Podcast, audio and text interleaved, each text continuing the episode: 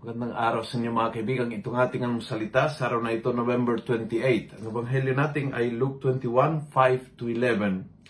Sabi ng ebanghelyo, while some people were talking about the temple, remarking that it was adorned with fine stonework and rich gifts, Jesus said to them, The days will come when there, there shall not be left one stone upon another of all that you now admire all will be torn down. Magandang focus, magandang uh, sampal para gumising sa realidad na mga bagay, palamuti, mga dekorasyon, kahit anong ganda ng simbahan tinayo, kahit anong ganda ng mga uh, uniforms na pinagawa ng ministry, kahit anong ganda ng uh, damit ni Mama Mary na pinoprosesyon, kahit yung mga externals ay mawawala. And one day all that will disappear. And the kingdom will remain.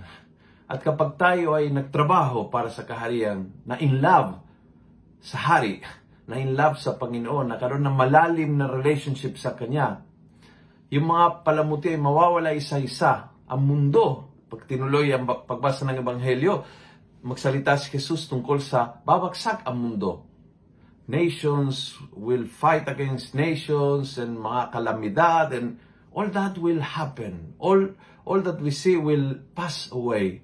Siya hindi. Kaya yung, yung malalim na relasyon sa Panginoon ay parang angklan nagbibigay sa atin ng kalma sa gitna ng gulo. Kapayapaan sa gitna ng uh, panahon na medyo magulo ang ating kapaligiran. Uh, focus sa gitna ng mga choices na pwedeng maging palamuti lang, dekorasyon lang, secondary lang, hindi mahalaga. Ang focus kay Jesus ay nagbibigay sa ating ng tamang pundasyon to live a meaningful life, hindi a life sa ibabaw lamang. Kung nagustuhan mo ang video ito, please, pass it on. Punuin natin ng good news ang social media. Gawin natin viral, araw-araw ang salita ng Diyos. And God bless.